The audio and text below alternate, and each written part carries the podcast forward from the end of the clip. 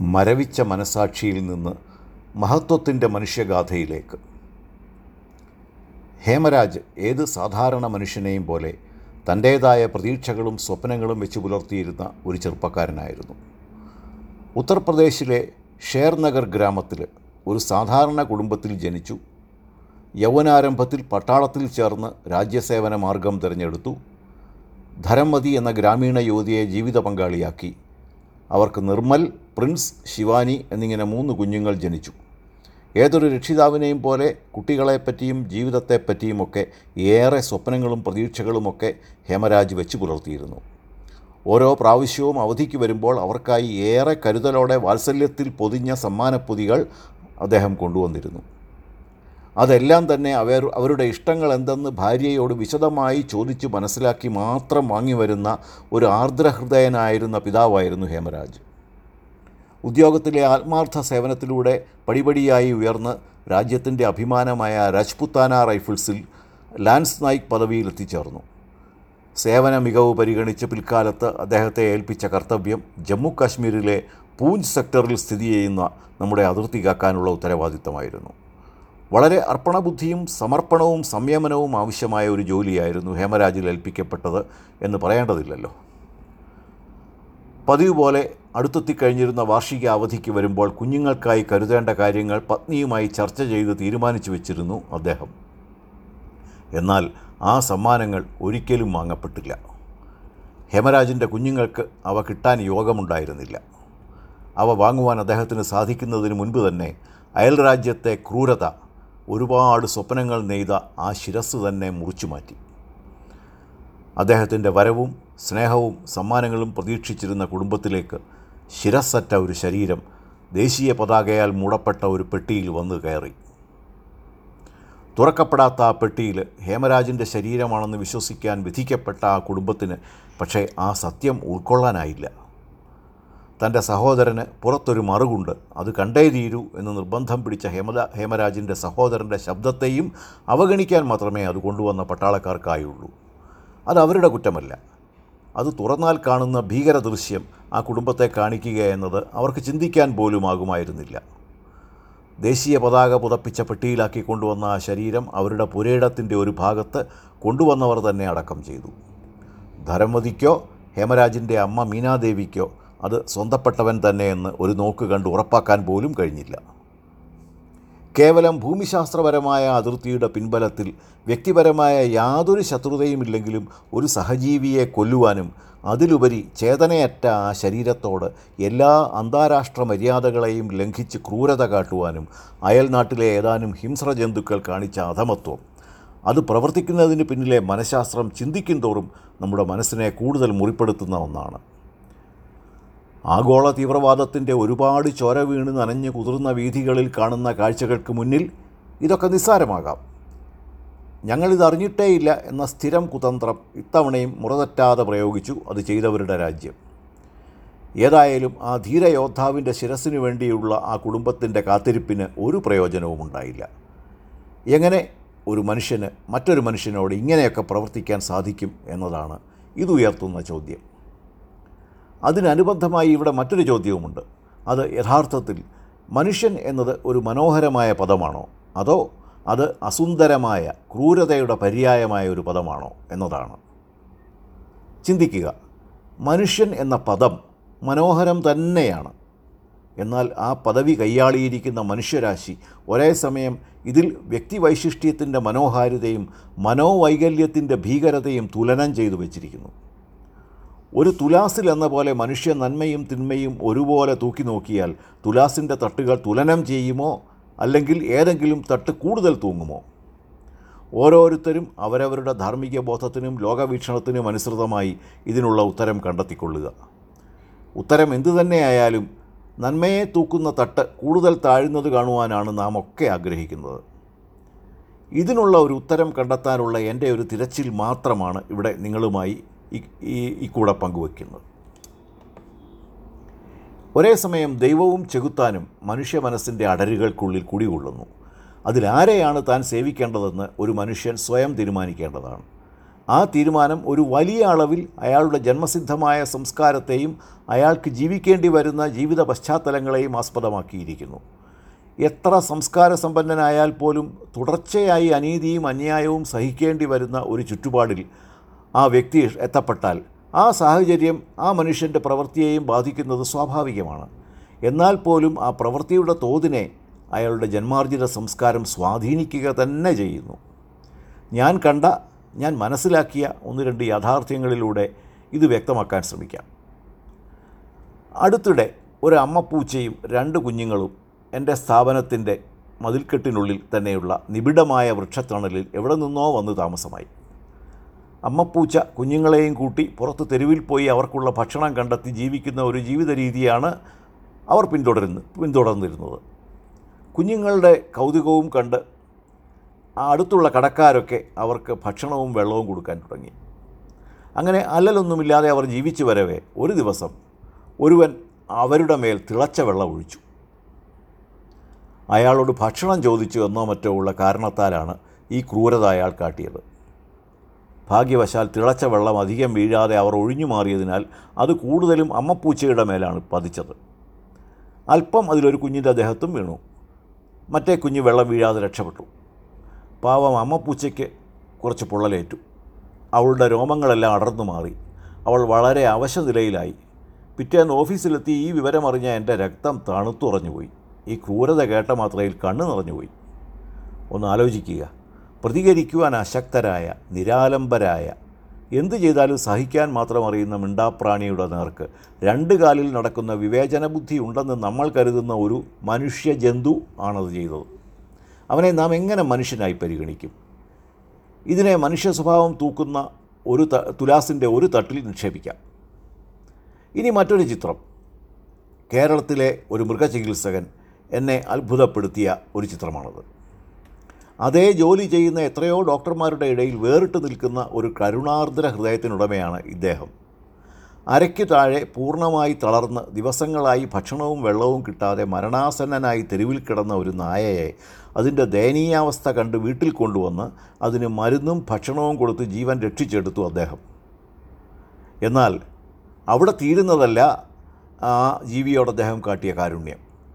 തളർന്ന കാലുകളുമായി വിധിയോട് പൊരുതാൻ അതിനാവില്ലെന്ന് മനസ്സിലാക്കിയ അദ്ദേഹം അതിനുവേണ്ടി ചക്രങ്ങൾ ഘടിപ്പിച്ച ലളിതമായ ഒരു ഉപകരണം ഉണ്ടാക്കിയെടുത്തു.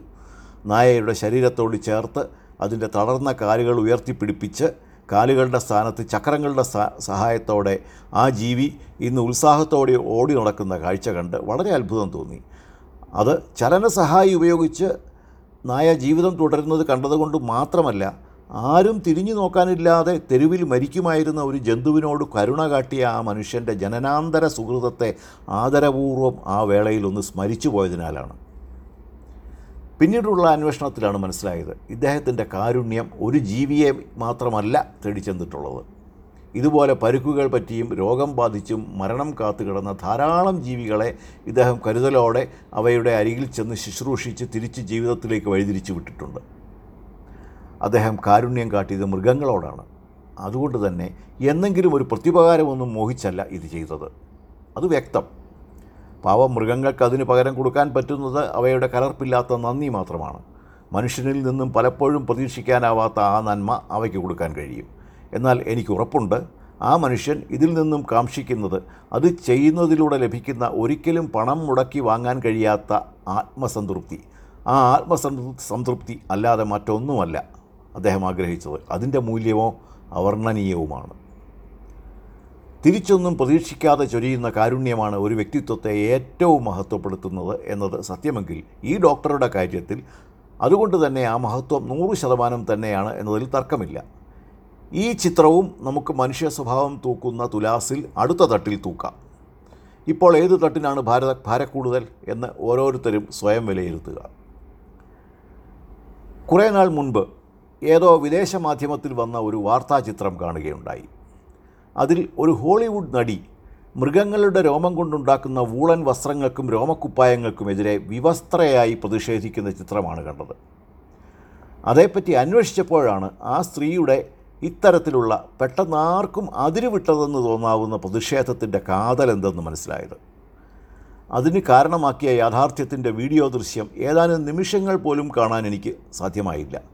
കാരണം അത് ചെമ്മരിയാടുകളെ നിരത്തി നിർ നിർത്തി അവയുടെ നിബിഡമായ രോമം യന്ത്രസഹായത്തോടെ മുറിച്ചെടുക്കുന്ന കാഴ്ചയായിരുന്നു. അതിന്റെ ഭീകരത ആ രോമങ്ങൾ ഉരിഞ്ഞെടുക്കുകയാണ്. ഉരിഞ്ഞെടുക്കുന്നത് അവയുടെ തൊലിയോടുകൂടിയാണ്. തൊലി അടക്കമുള്ള രോമങ്ങൾ ഉരിഞ്ഞെടുക്കുമ്പോൾ തൊലി ഉരിഞ്ഞു പോകുമ്പോൾ സഹിക്കാൻ കഴിയാത്ത വേദനയിൽ പിടയുകയാണ് ആ മിണ്ടാപ്രാണികൾ. അവയുടെ ഉച്ചത്തിലുള്ള കരച്ചിൽ ഒരു പത്ത് നിമിഷം പോലും കാണാനുള്ള മനക്കരുത്ത് എനിക്കില്ലായിരുന്നു. അവയെ ഇങ്ങനെ ജീവനുള്ള മാംസമാക്കി മാറ്റുന്നത് മനുഷ്യന് അതിസുന്ദരമായ രോമക്കുപ്പായങ്ങൾ ധരിക്കാനാണ്. അതിനെതിരെ നഗ്നയായി നിന്ന് പ്രതിഷേധിച്ച ആ യുവതിയായ നടിയോട് എനിക്ക് അനൽപമായ ആദരവാണ് തോന്നിയത്. ഈ സഹിക്കാൻ കഴിയാത്ത ക്രൂരതയ്ക്ക് നേരെ അതിലും ശക്തമായ എന്ത് പ്രതിഷേധമാണ് ഒരു സ്ത്രീക്ക് ഉയർത്താൻ കഴിയുക? മറ്റുള്ളവർക്കായി സ്വയം കത്തിയെരിയുന്ന സൂര്യനെപ്പറ്റി കവി തന്റെ ചിന്താവിഹായസിൽ പാറി നടന്നു പാടി. എന്നാൽ അങ്ങനെ കത്തിയെരിഞ്ഞ ജീവിതങ്ങൾ ഉണ്ടായിരുന്നു. നിരവധി ഉണ്ടായിരുന്നു. മനുഷ്യനെപ്പറ്റി ചിന്തിക്കുമ്പോൾ ആ മഹത് ജീവിതങ്ങൾ മനസ്സിൽ കൃതജ്ഞതയുടെ വേലിയേറ്റം തന്നെ സൃഷ്ടിക്കുന്നു. അവരാണ് ഈ ലോകം പെടുന്നത് നമ്മൾ അവർ മൂലമുണ്ടായ ഗുണഫലങ്ങൾ ആസ്വദിക്കുന്നവർ മാത്രമാണ്. ഇതിൽ നാഴികക്കല്ലുകൾ തീർത്തവരെ ചരിത്രം സംരക്ഷിക്കുന്നു. അത്രയൊന്നും ചെയ്യാൻ കഴിഞ്ഞില്ലെങ്കിലും തങ്ങളുടേതായ പങ്ക് വഹിച്ചവർ പലരും വിസ്മൃതിയിലും മറിഞ്ഞിട്ടുണ്ട്. അതും മറക്കാൻ പാടില്ല. അറിയാനും പഠിക്കാനുമുള്ള അദമ്യമായ ഉൾപ്രേരണയാൽ അവനവനെ തന്നെ മറന്ന് പ്രവർത്തിച്ചവരും തങ്ങളുടെ തന്നെ നേട്ടത്തിനായി ചെയ്തവരും മാനവരാശിക്കായി സമർപ്പിതരായി ചെയ്തവരുമുണ്ട്. ലോകം ഇന്നത്തെ നിലയിൽ പ്രവർത്തിക്കുന്നതിന് പിന്നിൽ എത്ര മനുഷ്യജന്മങ്ങളുടെ ത്യാഗവും ആത്മസമർപ്പണവുമുണ്ട് എന്നത് നാം പലപ്പോഴും ഓർക്കാറില്ല. ശ്രീനാരായണ ഗുരു പഠിപ്പിച്ച ഒരു വലിയ പാഠം എനിക്ക് ഓർമ്മ വരുന്നു.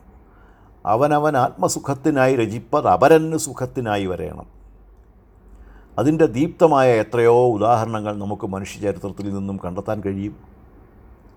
ഉദാഹരണത്തിന് സംഗീതത്തെ പ്രതിനിധീകരിക്കുന്ന ഒരു വ്യക്തി എന്ന നിലയിൽ സംഗീതരംഗത്ത് നൂറ്റാണ്ടുകൾക്ക് മുൻപ് ഗവേഷണം നടത്തി സ്വരങ്ങളെയും അവയുടെ പരമമായ വേർതിരിവുകളെയും സങ്കരന വൈവിധ്യങ്ങളെയും ശാശ്വതമായ അടിസ്ഥാന തത്വങ്ങളെയും ക്രോഡീകരിച്ചു തന്ന വെങ്കിടമഖി അടക്കമുള്ള സംഗീത ശാസ്ത്രജ്ഞന്മാരെ ഞാൻ ഓർക്കുന്നു.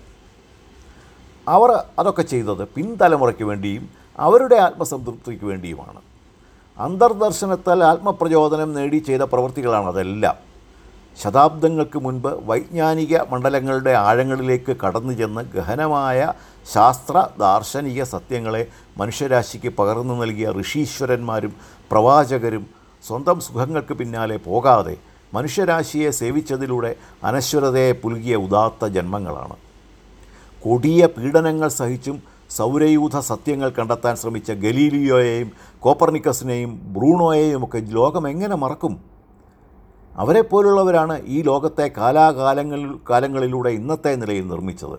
അല്ലാതെ ഭൗതിക സുഖങ്ങൾ വാരിക്കൂട്ടിയവരോ ധാരാളിത്തത്തിൽ അഭിരമിച്ചവരോ അല്ല. രാഷ്ട്രീയം ഉപജീവനമാക്കിയവരോ മനസാക്ഷി വിട്ട് പണമുണ്ടാക്കിയവരോ അല്ല. ശതാബ്ദങ്ങൾക്ക് പിന്നിൽ നിന്നും ആധുനിക സാഹചര്യത്തിലേക്ക് ചിന്തയെ പറിച്ചു നടുമ്പോൾ കോവിഡ് നടമാടുന്ന ഇക്കാലത്ത് ക്ലാര ലൂയി മാസിനെ ഞാൻ ഓർത്തു പോകുന്നു. യുദ്ധം കൊടുമ്പിരിക്കൊണ്ടിരുന്ന പത്തൊൻപതാം നൂറ്റാണ്ടിന്റെ അന്ത്യകാലത്ത് ടൈഫോയിഡ് മലേറിയ ഡെങ്കി മഞ്ഞപ്പനി തുടങ്ങിയുള്ള പകർച്ചവ്യാധികളാൽ ദുരിതമനുഭവിച്ചിരുന്ന പട്ടാളക്കാരെ സേവിക്കാനിറങ്ങിയ യുവതിയായ നഴ്സായിരുന്നു ക്ലാര. യുദ്ധക്കെടുതികളെ യുദ്ധക്കെടുതികളെക്കാൾ ഇത്തരം ചികിത്സയില്ലാത്ത വ്യാധികളായിരുന്നു അക്കാലത്ത് സൈനികരെ കൊന്നൊടു കൊന്നൊടുക്കിയിരുന്നത്. അവരുടെ ദുഃഖങ്ങൾ അവളുടെ ഹൃദയം ഏറ്റുവാങ്ങി.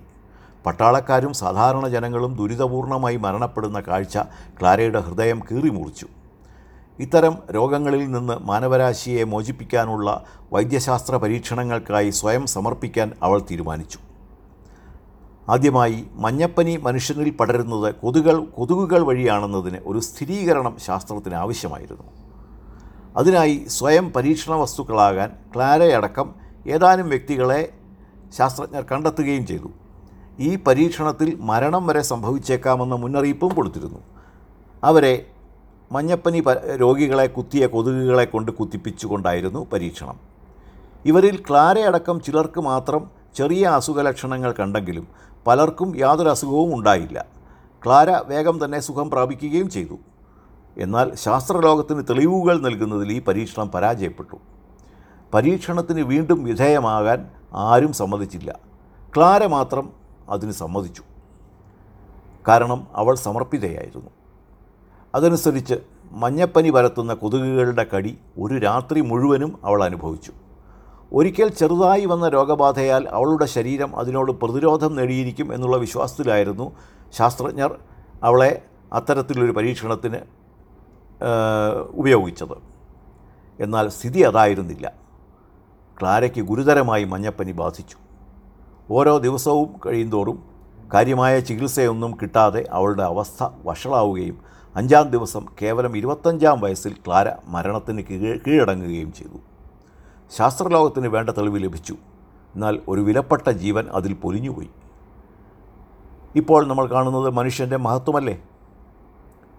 ഇനിയും തീർന്നില്ല. റേഡിയോ ആക്റ്റീവായ റേഡിയോ ആക്ടിവിറ്റിയെ മനുഷ്യരാശിക്ക് സമർപ്പിക്കാനായി ജീവൻ സമർപ്പിച്ച മേരി ക്യൂറിയെ ഈ അവസരത്തിൽ ഓർമ്മി ഓർമ്മിച്ചില്ലെങ്കിൽ അത് നന്ദികേടാവും. തുടർച്ചയായ റേഡിയോ ആക്ടിവിറ്റി പ്രസരണമേറ്റതിലൂടെ അതും അറിഞ്ഞുകൊണ്ട് തുടർച്ചയായ റേഡിയോ ആക്ടിവിറ്റി പ്രസ പ്രസരണമേറ്റതിലൂടെ ക്യാൻസർ ബാധിതയായി ജീവൻ വെടിഞ്ഞ മാഡം ക്യൂറി ഉപയോഗിച്ചിരുന്ന വസ്തുക്കൾ ഇന്നും മനുഷ്യനെ തൊടാൻ പോലും സാധിക്കുന്നതല്ല. അത്രയധികം അണുപ്രസരണം ഇപ്പോഴും അവയിലുണ്ട്.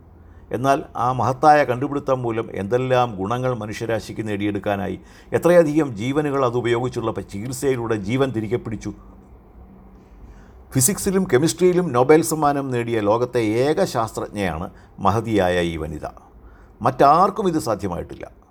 അവരും സ്വയം സമർപ്പിതയായ ഒരു മഹതിയാണ്. ഇവിടെ പുരോഗതി ആർജിച്ചു എന്ന് കരുതപ്പെടുന്ന ഈ കാലഘട്ടത്തിലും സ്ത്രീകൾക്ക് എന്തോ പരിമിതികളൊക്കെ ഉണ്ടെന്ന് ചിന്തിക്കുന്ന ഒരുപാട് ആളുകൾ നമ്മുടെ സമൂഹത്തിൽ ഇപ്പോഴുമുണ്ട് അപ്പോൾ പത്തൊൻ പത്തൊൻപതാം നൂറ്റാണ്ടിലും ഇരുപതാം നൂറ്റാണ്ടിന്റെ ആദ്യകാല കാലഘട്ടത്തിലും തന്നെ സ്വകർമ്മത്തിലൂടെ അപരിമിതമായ മഹത്വം ആർജിച്ച രണ്ട് വനിതകളെയാണ് ഞാനിപ്പോൾ ഓർമ്മിച്ചത്.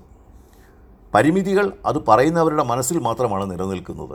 സ്ത്രീകളിൽ അത്തരം യാതൊരു പരിമിതിയും പരിമിതികളും ഇല്ല എന്ന് ഈ മഹതികൾ നമ്മെ ഓർമ്മപ്പെടുത്തുന്നു. ഇത്തരം ഓർമ്മകൾ മനസ്സിൽ വന്ന് നിറയുമ്പോൾ ആർക്ക് പറയാനാവും മനുഷ്യൻ എന്നത് മനോഹരമായ ഒരു പദമല്ലെന്ന്? മനുഷ്യവികാരങ്ങൾ വറ്റി വരണ്ട് വെറുങ്ങലിച്ച് മരവിച്ചു പോയ സന്ദർഭങ്ങളുടെ വിങ്ങുന്ന ഓർമ്മകളിൽ നിന്നാണ് ഞാൻ ഈ ചിന്തകൾ തുടങ്ങിയതെങ്കിലും ഇവിടെ വരെ എത്തുമ്പോൾ ഞാൻ ഉറപ്പിച്ചു പറയുന്നു തിന്മ മനുഷ്യനിലുണ്ട്. എന്നാൽ അതിലും എത്രയോ മഹത്വം നമ്മളിലുണ്ട്. അത് കണ്ടെത്തേണ്ടതാണ് ഓരോ മനുഷ്യന്റെയും നിയോഗം. അതിന് നമുക്ക് കഴിയുന്നില്ലെങ്കിൽ മനുഷ്യനെന്ന നിലയിലുള്ള നമ്മുടെ അസ്തിത്വം വ്യർത്ഥമായി പോകും. ഇന്നും നാം അറിഞ്ഞും അറിയാതെയും മാനവരാശിക്ക് വേണ്ടി സമർപ്പിച്ച ധാരാളം മഹത് ജന്മങ്ങളുണ്ട്. അത്തരം സമർപ്പണ ബുദ്ധികളെ സമസ്ത രംഗങ്ങളിലും നമുക്ക് കാണുവാൻ കഴിയും. എന്നാൽ അവർ പേരോ പ്രശസ്തിയോ കാക്ഷിക്കാതെ തങ്ങളുടെ ജോലി ചെയ്തുകൊണ്ടേയിരിക്കുന്നു. പിന്നീട് അവർ അനുവർത്തിച്ച ജീവിതത്തിന്റെ വൈശിഷ്ട്യവും അവരുടെ പ്രവൃത്തിയുടെ മഹത്വമാർന്ന ഫലങ്ങളുമാണ് അവർക്ക് പ്രശസ്തി കൊണ്ടുവരുന്നത്. ഇന്നും നാം അറിഞ്ഞും അറിയാതെയും മാനവരാശിക്ക് വേണ്ടി സമർപ്പിച്ച ധാരാളം മഹത് ജന്മങ്ങളുണ്ട്. അത്തരം സമർപ്പിത ബുദ്ധികളെ സമസ്ത രംഗങ്ങളിലും നമുക്ക് കാണുവാൻ കഴിയും. എന്നാൽ അവർ പേരോ പ്രശസ്തിയോ കാക്ഷിക്കാതെ തങ്ങളുടെ ജോലി ചെയ്തുകൊണ്ടേയിരിക്കുന്നു. അവരുടെ ജീവിതത്തിന്റെ വൈശിഷ്ട്യവും അവരുടെ പ്രവൃത്തിയുടെ മഹത്വവുമാണ് അവർക്ക് പ്രശസ്തി നേടിക്കൊടുക്കുന്നത്. ഇന്ത്യൻ സ്വാതന്ത്ര്യ സമരത്തിലേക്ക് എടുത്തു ചാടിയില്ലെങ്കിൽ മോഹൻദാസ് ഗാന്ധി ദക്ഷിണാഫ്രിക്കയിൽ ഉന്നതമായ പദവിയിൽ ഇരിക്കുമായിരുന്നു. എന്നാൽ അദ്ദേഹം കണ്ട ജീവിതം അതല്ലായിരുന്നു. തന്റെ ജീവിതസുഖം എത്തരത്തിലായിരിക്കണമെന്നതിനെപ്പറ്റി അദ്ദേഹത്തിന്റെ കാഴ്ചപ്പാട് വ്യത്യസ്തമായിരുന്നു. ആ കാഴ്ചപ്പാട് അദ്ദേഹത്തെ മഹാത്മാഗാന്ധിയാക്കി മാറ്റി. മറ്റുള്ളവർക്കായി സ്വയം കത്തിയെരിയുന്ന സൂര്യനായി അദ്ദേഹം മാറി. ദാനധർമ്മങ്ങളും ജീവിതകർമ്മങ്ങളും അവയുള്ള അവയിലൂടെ നേടുന്ന ആത്മസാക്ഷാത്കാരം മാത്രം കാക്ഷിച്ച് ചെയ്യുമ്പോൾ അത് ചെയ്യുന്നവർ അംഗീകൃതരാകുന്നതും പ്രശസ്തിയും അംഗീകാരവും മാത്രം മോഹിച്ച് ദാനധർമ്മങ്ങൾ ചെയ്യുന്നതും തമ്മിലുള്ള അന്തരം വളരെയേറെ വലുതാണല്ലോ. ആ മഹത്വം തന്നെയാണ് ഇവിടെയും കാണുന്നത്. ക്ലാരയും മാഡം ക്യൂറിയെയും പോലെ സ്വകർമ്മത്തിലൂടെ മഹത്വമാർജിച്ച അധികം ഓർക്കപ്പെടാത്ത രണ്ടുപേരെ ഞാൻ അവതരിപ്പിച്ചത് മനുഷ്യൻ എത്രയധികം ഉയരത്തിലേക്ക് സ്വപ്രവൃത്തിയിലൂടെ ഉയരാൻ കഴിയുമെന്നതിന് തെളിവായിട്ടാണ്. അവരെക്കുറിച്ച് ഓർക്കുമ്പോൾ പ്രിയ കവിയുടെ വരികളാണ് ഓർമ്മ വരുന്നത്. മറ്റുള്ളവർക്കായി സ്വയം കത്തിയെരിയുന്ന സുസ്നേഹമൂർത്തിയാം സൂര്യ. മറ്റുള്ളവർക്കായി സ്വയം കത്തിയെരിയുന്ന സുസ്നേഹമൂർത്തിയാം സൂര്യ. സ്വസ്തി ഹേ സൂര്യ തേ സ്വസ്തി. സ്വസ്തി ഹേ സൂര്യ തേ സ്വസ്തി. സ്വസ്തി ഹേ സൂര്യ തേ സ്വസ്തി.